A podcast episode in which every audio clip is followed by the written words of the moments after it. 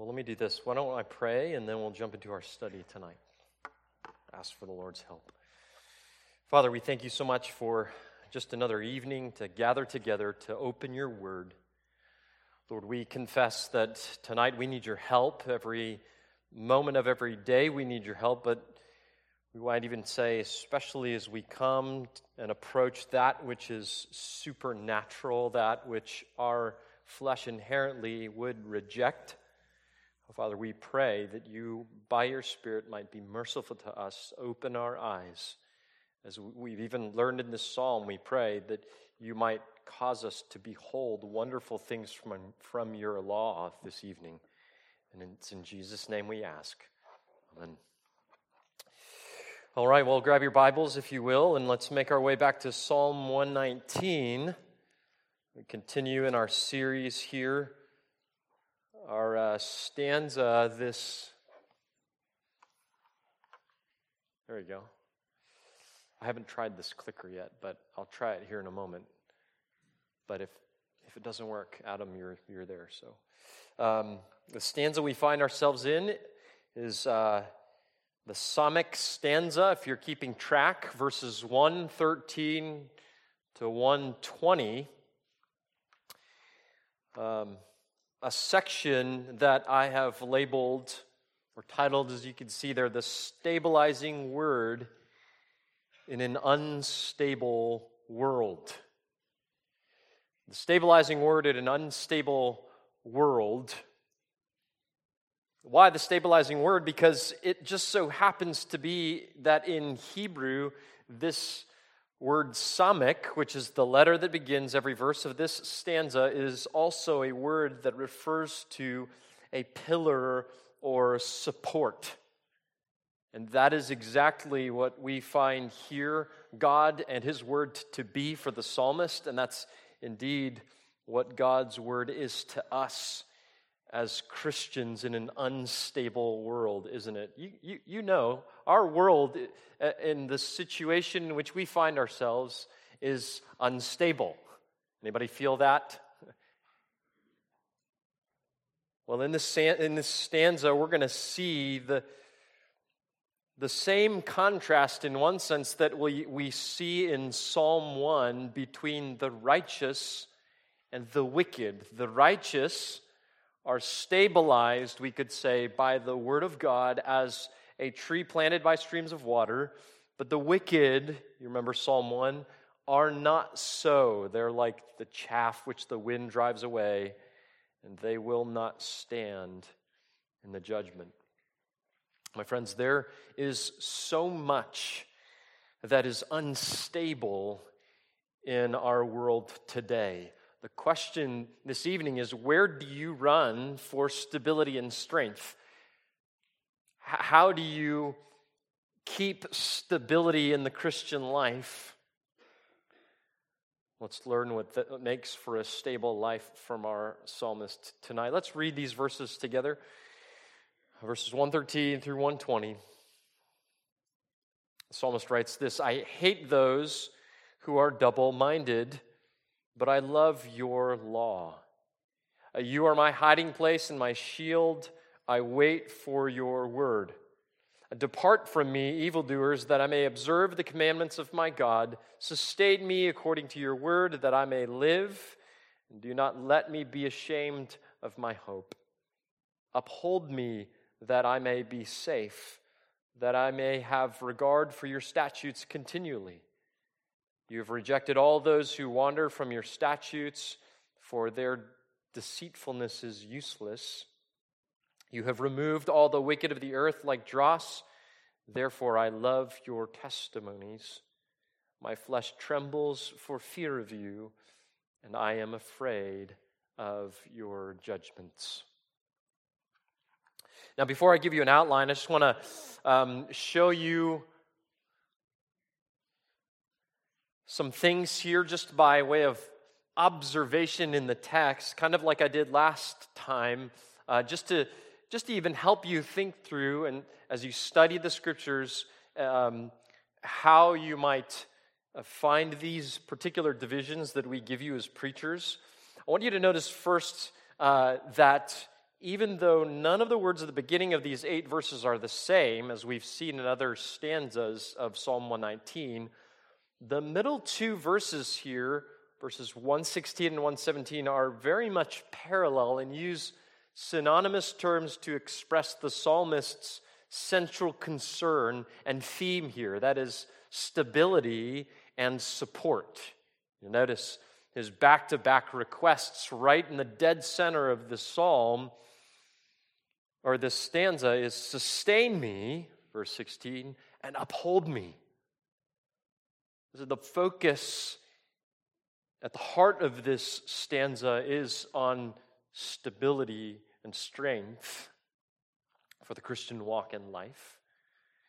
And notice also, uh, just by way of observation, how at least one synonym for the Word of God is mentioned in every single verse of this stanza. You can see those by the bolded letters. I don't know if you can see the bolded letters um, there.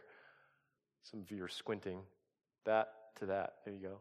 Your law, your word, the commandments of my God, your word, your statutes twice, your testimonies, your judgments. Once in every verse of this stanza, you see uh, the word of God mentioned at least. But no- notice, lastly, how there are three verses you see balanced on either side of the psalmist's central concern here. Uh, I, I tried to divide that up by the paragraph spacing. But on the one side, verses 113 through 115, the focus is on the psalmist's personal decision regarding evil influences in his life the unstable influences in his life, which I've indicated by coloring all the first person pronouns red up there. While on the other side, balancing that out, verses 118 through 120, also three verses, focus on God's final decision regarding evil men and evil influences, which I've indicated by the blue second person pronouns. In other words, think about this. Notice how the psalmist's personal decision reflects God's final decision concerning the wicked. The psalmist hates them and tells them to depart, whereas God rejects them and removes them in his judgments. So th- there's quite uh, there, there is quite the symmetry here in this particular stanza with these three divisions two equal sections on either side of a prayer for stability and support.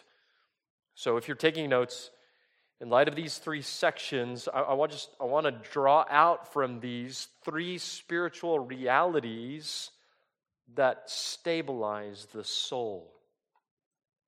Three spiritual realities that stabilize the soul. That's our outline, at least how we're going to try to walk through this section tonight. First, spiritual reality, the determination of the righteous, we'll see in verses 113 through 115.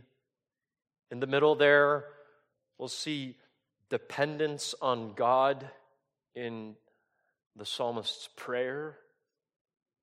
And then the third and final section, to balance it all out, we'll see the destruction of the wicked in verses 118 through 120. Make sense so far? Uh, the first reality, let's notice it together the determination of the righteous.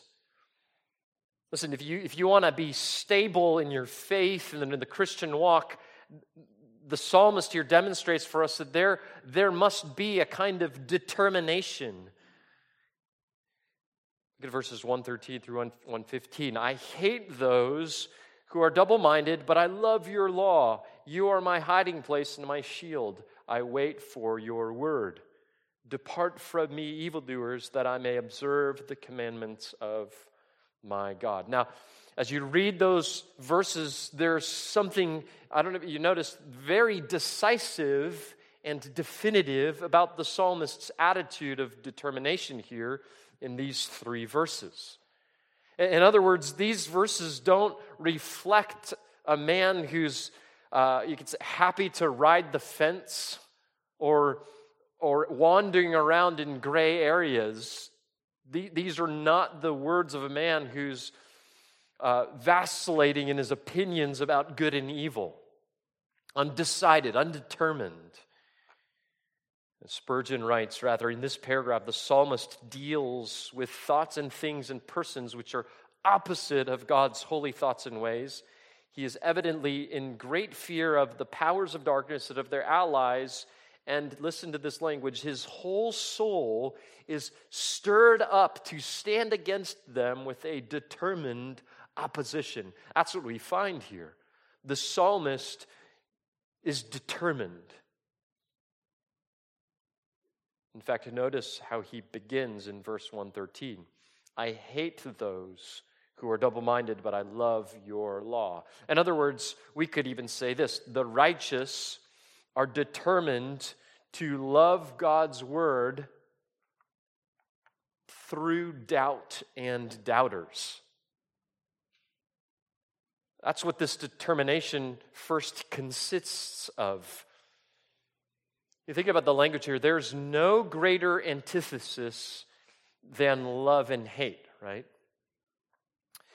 And here, the psalmist's determination to love the truth came with it a hatred for falsehood and uncertainty.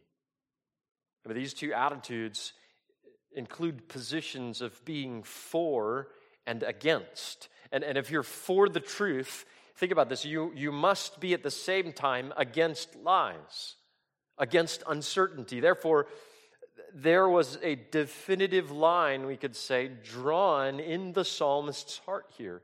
He had determined not only to despise one, but also to desire the other. And that must be the case if you're to have a stable Christian life. Amidst all that is uncertain, you must, at the heart and center of your soul, determine to hate that which is uncertain and vacillating and doubting God's word.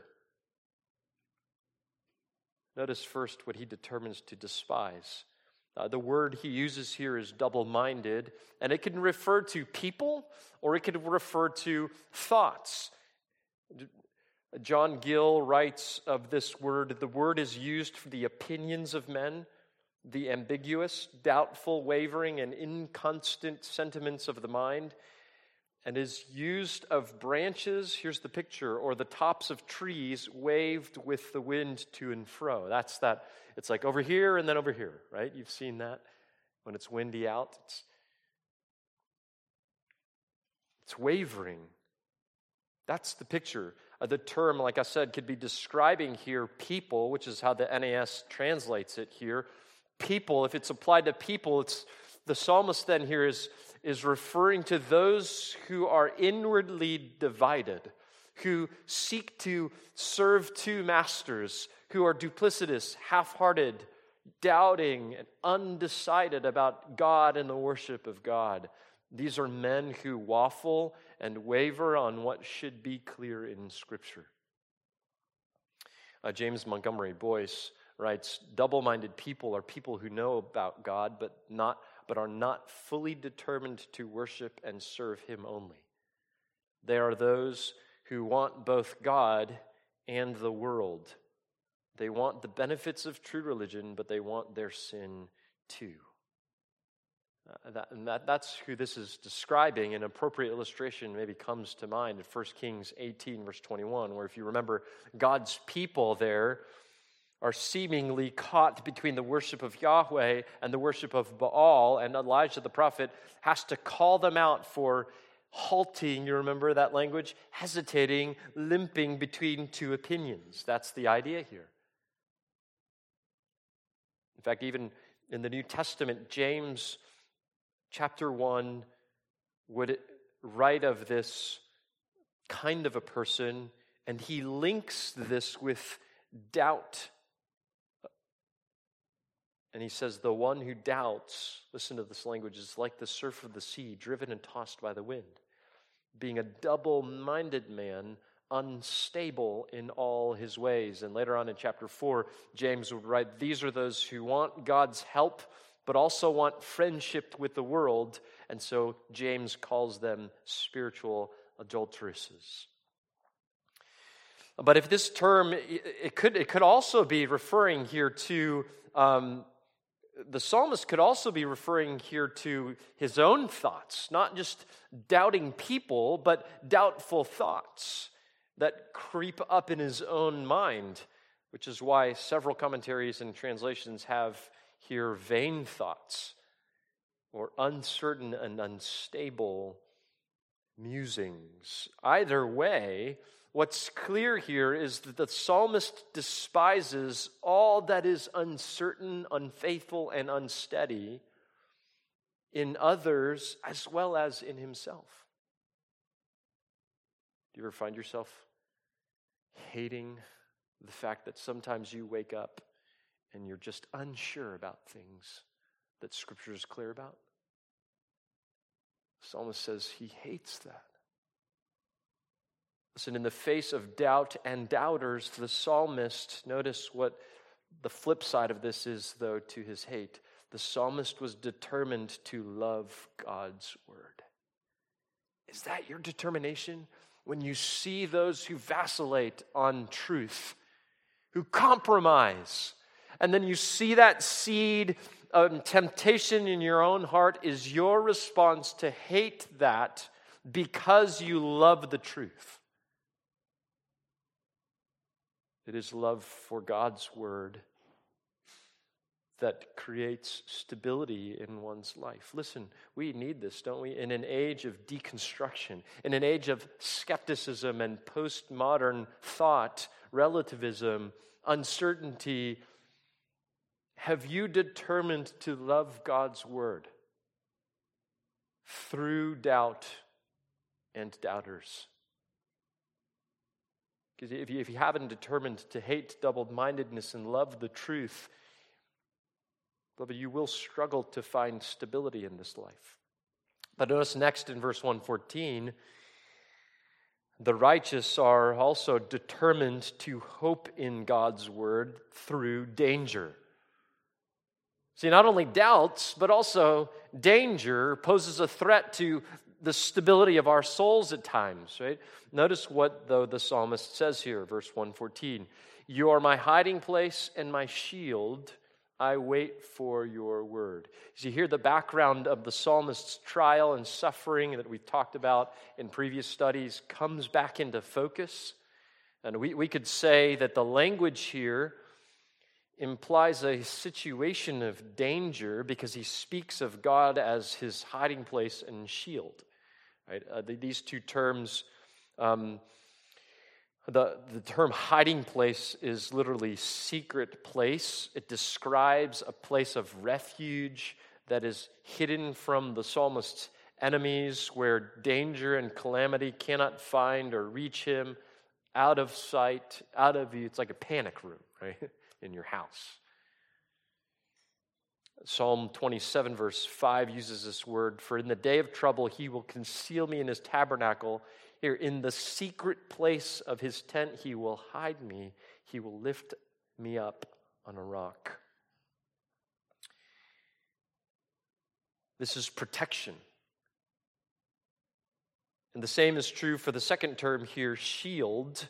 It refers to that instrument of war that consisted of a a wooden frame uh, covered in leather to protect soldiers from the direct blows of the enemy during hand to hand combat situations. And so, think about those two pictures then. Um, one, one writer then says this about the combination of those two images. A hiding place suggests that danger, though real enough, is not yet at hand. It can still be averted, perhaps. A shield is needed when the hiding place no longer affords protection.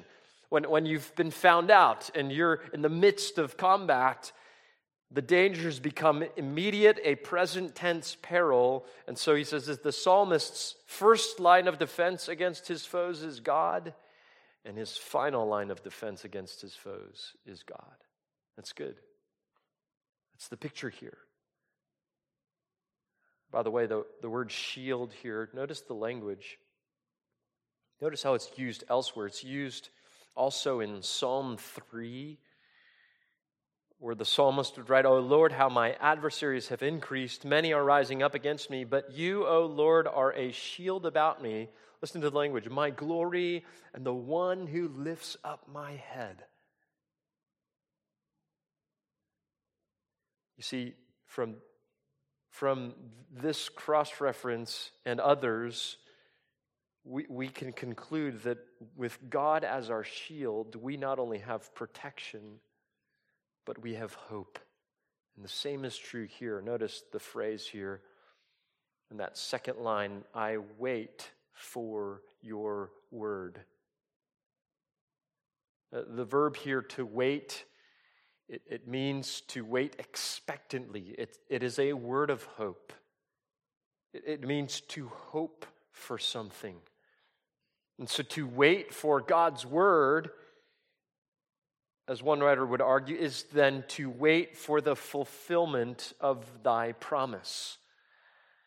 And so think about what the psalmist is saying here. Beloved, this is why I said um, the determination here is to hope through danger. Because this is, this is the posture of the Christian's defense in times of danger. This is what the righteous determine to do when they're faced with any kind of difficulty. They don't get down, they wait and they hope in the face of danger. And specifically, they wait on God's word to be fulfilled concerning their circumstance. Waiting on God's word, listen, and not our own desires to be fulfilled is what the righteous do in the face of danger and difficulty. Because it's in that position they have protection. Christian, when God's word is what you hope for, he becomes your hiding place and your shield. But, but in, in the moment that you hope in something else, your protection is gone. You're exposed.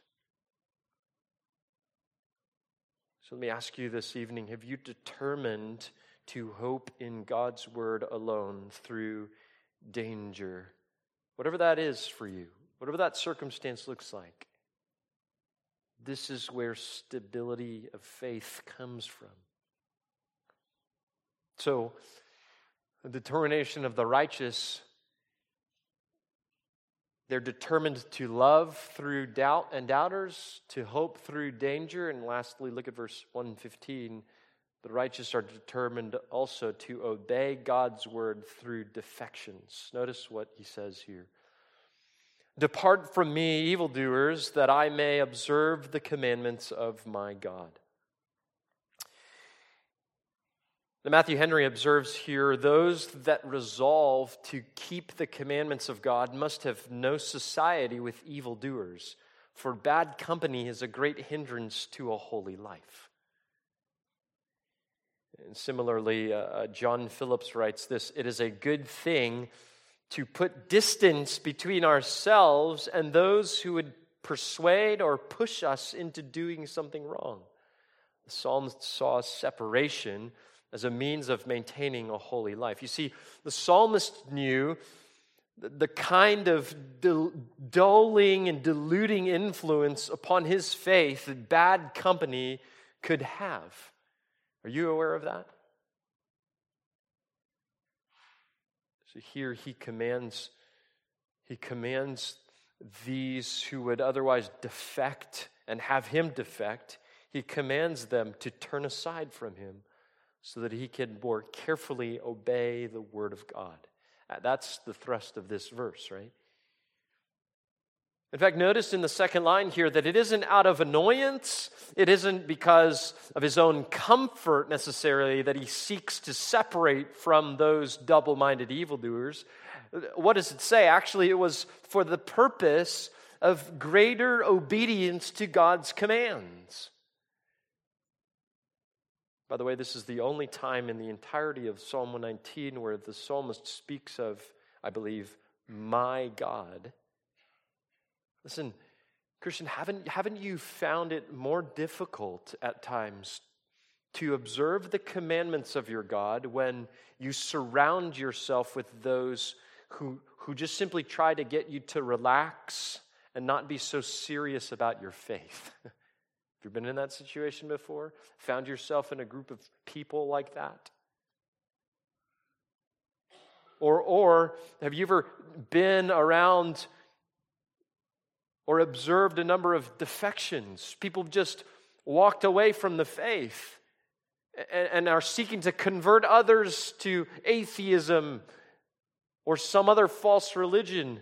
Listen, the psalmist says here that influence is dangerous. It dulls our ability to obey God the way we ought to. So, so, the question tonight then is Are you as determined as the psalmist is here? Let's learn from the determination of his heart to depart from them, as Thomas Manton put it, that depart from God. To depart from them that depart from God. Though all those around you may defect and seek to influence you the same, Christian, you must determine still to obey the Lord, even if that means it's a lonely path. So are you as determined as the psalmist here? Do you have the determination of the righteous that brings stability into your Christian walk in life? When you encounter doubts and danger and those who defect, are you as decisively determined to follow God and obey Him? So that's the first spiritual reality that brings stability to the soul, the determination of the righteous. But notice, second,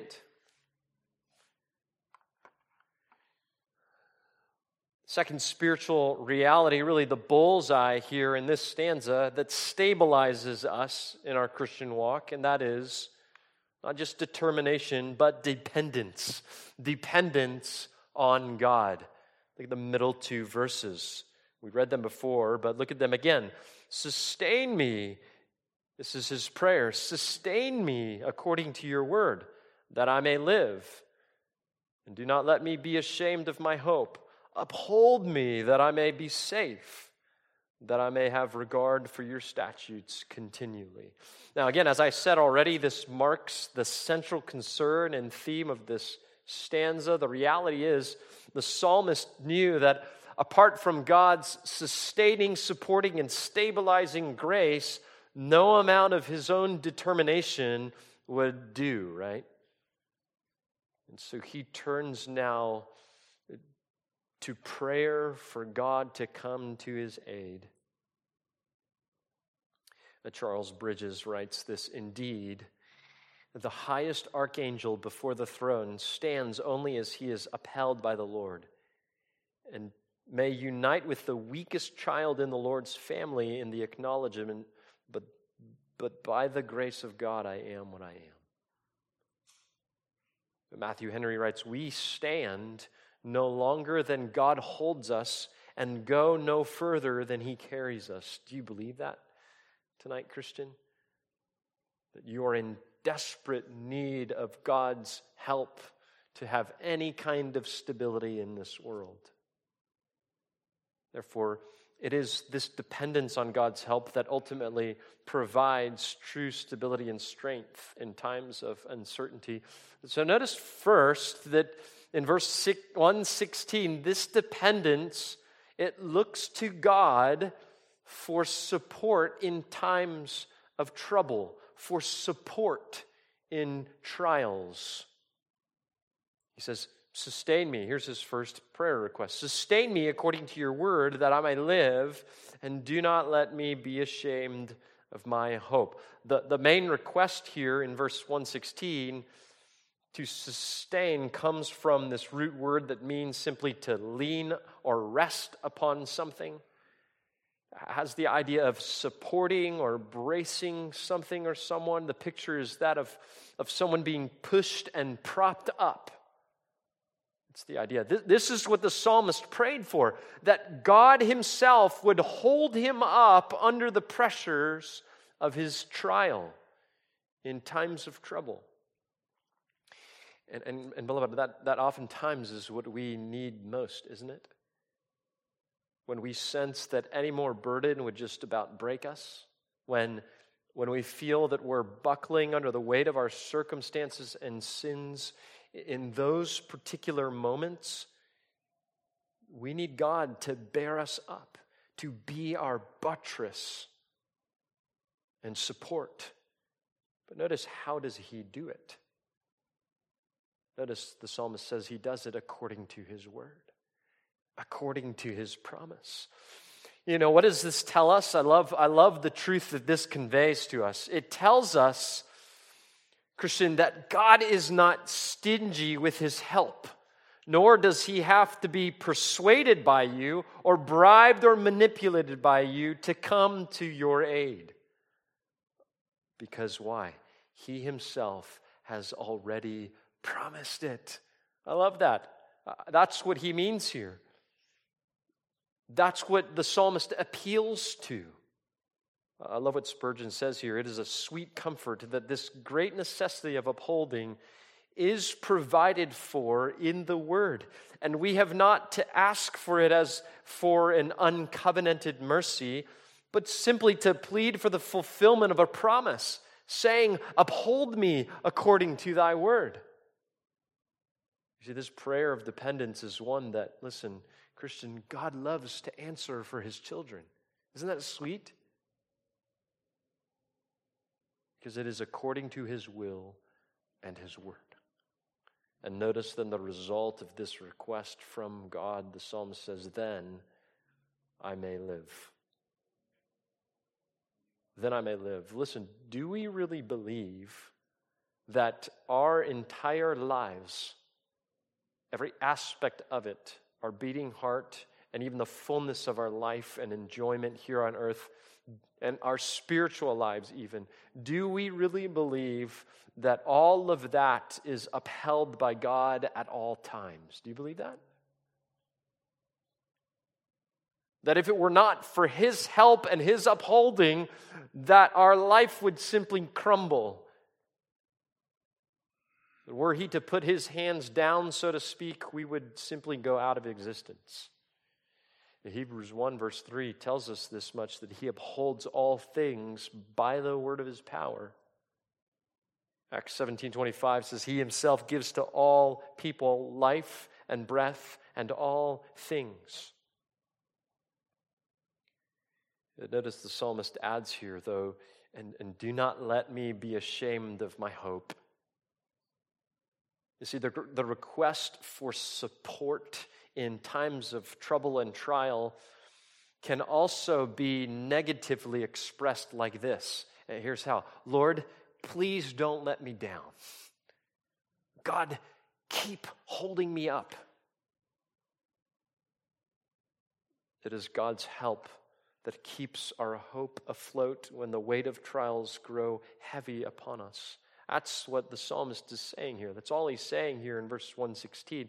So let me ask you this evening is God your support in times of trial and trouble? Do you run to him and lean on him for support? Do you look to his promises and hope in his character as a buttress for your soul when you feel like the pressure is mounting and it becoming unbearable?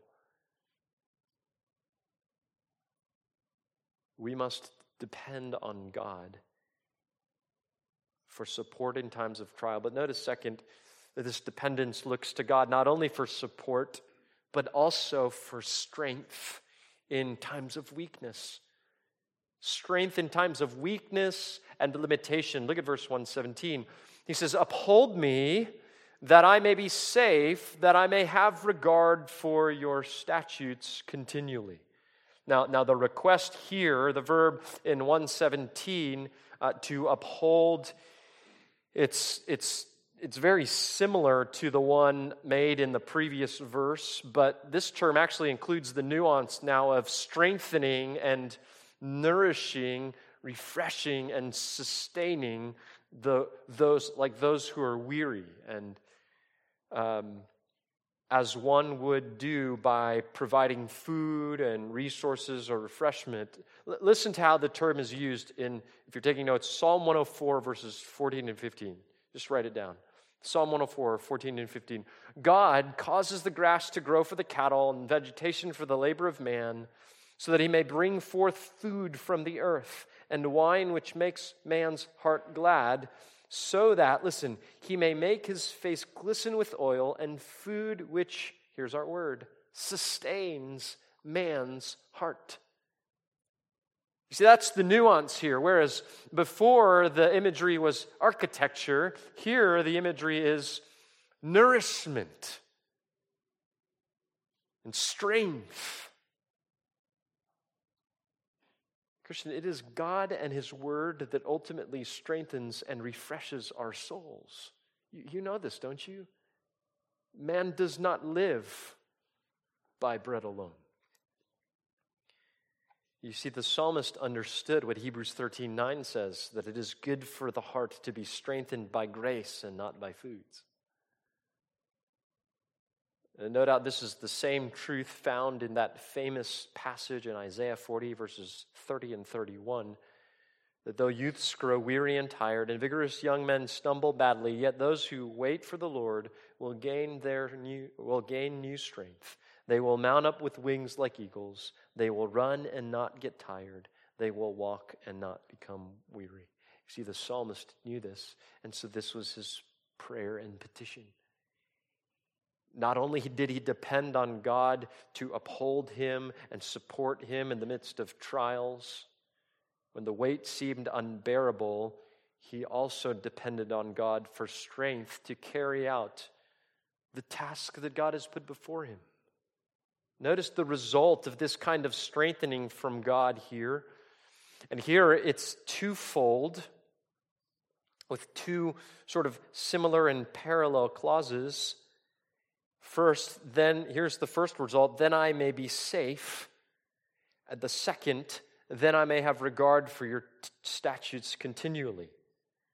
Let's look at the first here. The word f- for safe actually has the sense of uh, deliverance and freedom from that which previously limited us. That's really the idea. It's not the best translation, maybe. It's safety because we've been released from bondage, I guess is the way. It's deliverance. It pictures actually the widening of a path, the removal of restraints. This is like, for you car people, this is like taking the governor off the Christian life.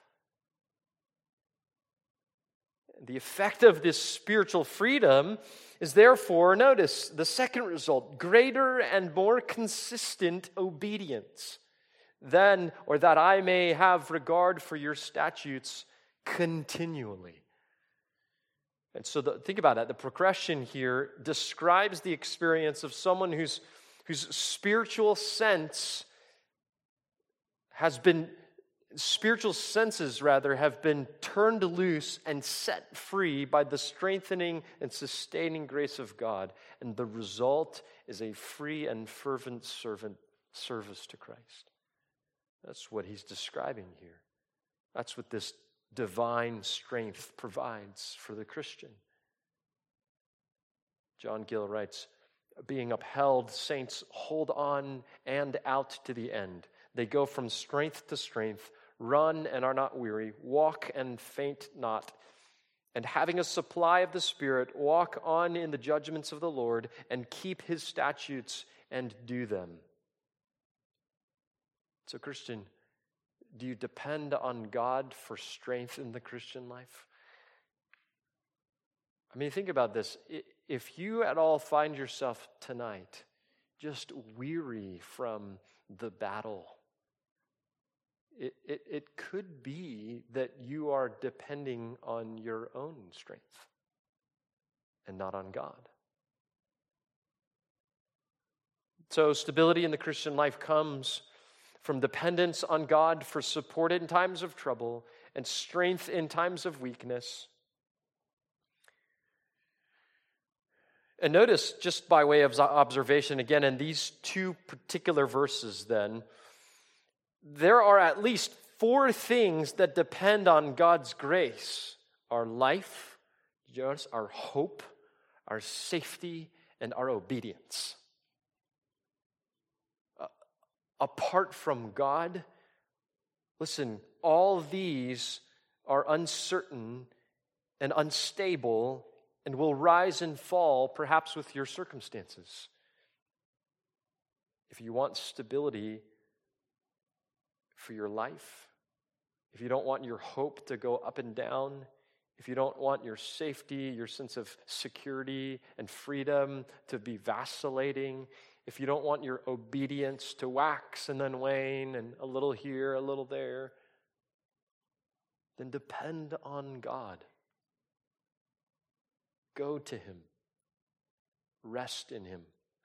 Trust in Him. Look to Him. So notice then, uh, finally, the third and final spiritual reality that should bring stability to our souls, not just determination of the righteous or dependence on God. This last one's really interesting and maybe the least intuitive to us all. Final spiritual reality that should bring stability to our souls is the destruction of the wicked. Notice verse 8, 118 to 120. You've rejected all those who wander from your statutes, for their deceitfulness is useless. You've removed all the wicked of the earth like dross. Therefore, I love your testimonies. Just a weird connection, isn't it? My flesh trembles for fear of you, and I am afraid of your judgments. The contrast that surfaces here is vivid now. Unlike the psalmist who is upheld by God, here the wicked are rejected and cast down. Instead of help for the righteous, here we find destruction for the wicked. But notice first here in verse 118, this destruction is clarifying. Look at what he says. You've rejected all those who wander from your statutes, for their deceitfulness is useless. What do I mean by clarifying? Well, it, in other words, it, it clears up for us what might be unclear in this life, right? In this life, what does it look like sometimes? In this life, sometimes it looks like the wicked prosper and the righteous are punished. And so that, doesn't it shake up our faith sometimes? Bring instability into the Christian life? The psalmist says, Look, when we come to realize the clarifying nature of this inevitable destruction of the wicked, that should motivate us to stable faith in our God, stable living. Uh, the term have rejected here is a rare word. It, it only occurs elsewhere in Lamentations 1, verse 15, in a context of judgment, um, where Jeremiah would write, The Lord has rejected all my strong men in my midst he has called an appointed time against me to crush my young men, and the Lord has trodden as a winepress the virgin daughter of Judah. You notice there, even it's unexpected that it's that God would have rejected the strong men. And notice here in the text who it is that God rejects and casts down. It's all those who wander it describes those who aimlessly and carelessly drift or meander and get off course and go wrong, um, go the wrong direction in their moral life because they lack conviction and instruction. These are those who are not tethered to the Word of God. They have no stable commitment, no truth to anchor them, no principle to guide or direct them. They have nothing to keep them from walking into the path of error. Proverbs 5:23 says, "He will die, this man, for lack of instruction, and in the greatness of his folly he will, here's our term, go astray." That's who God rejects. The second line of this verse further describes the reason of their rejection. Notice, for their deceitfulness is useless. Uh, this line is uh, it's, it's a little bit difficult to interpret, but it, it essentially refers to the unreliability, the hypocrisy, and the self deception of these men. John Calvin would put it this way by these words, this prophet teaches that the wicked gain nothing by their wiles, but that they are rather entangled in them, or at length discover that they were mere sleight of hand. The prophet means that however well pleased the wicked are with their own cunning, they yet do nothing else than deceive themselves with falsehood. Like that's why I, I say that the, that the destruction of the wicked is clarifying because these people don't think and don't realize that their doom is sure and certain. Right?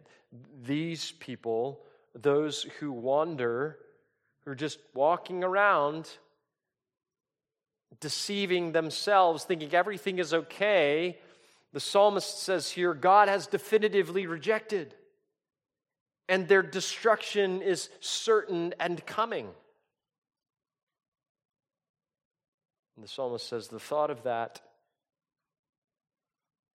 ought to drive us to stable faith so that we don't so that we're not tempted to chase after what they have what they see, the, the lot that they ha- seem to have in this life. The destruction of the wicked is clarifying. Notice second verse 119 that this destruction is also purifying. He says, You've removed all the wicked of the earth like dross. Therefore, I love your testimonies. It's purifying. This verse parallels verse 118. Not only has God decidedly rejected the wicked, he will also cause them to cease or literally remove them as worthless material in a refining process.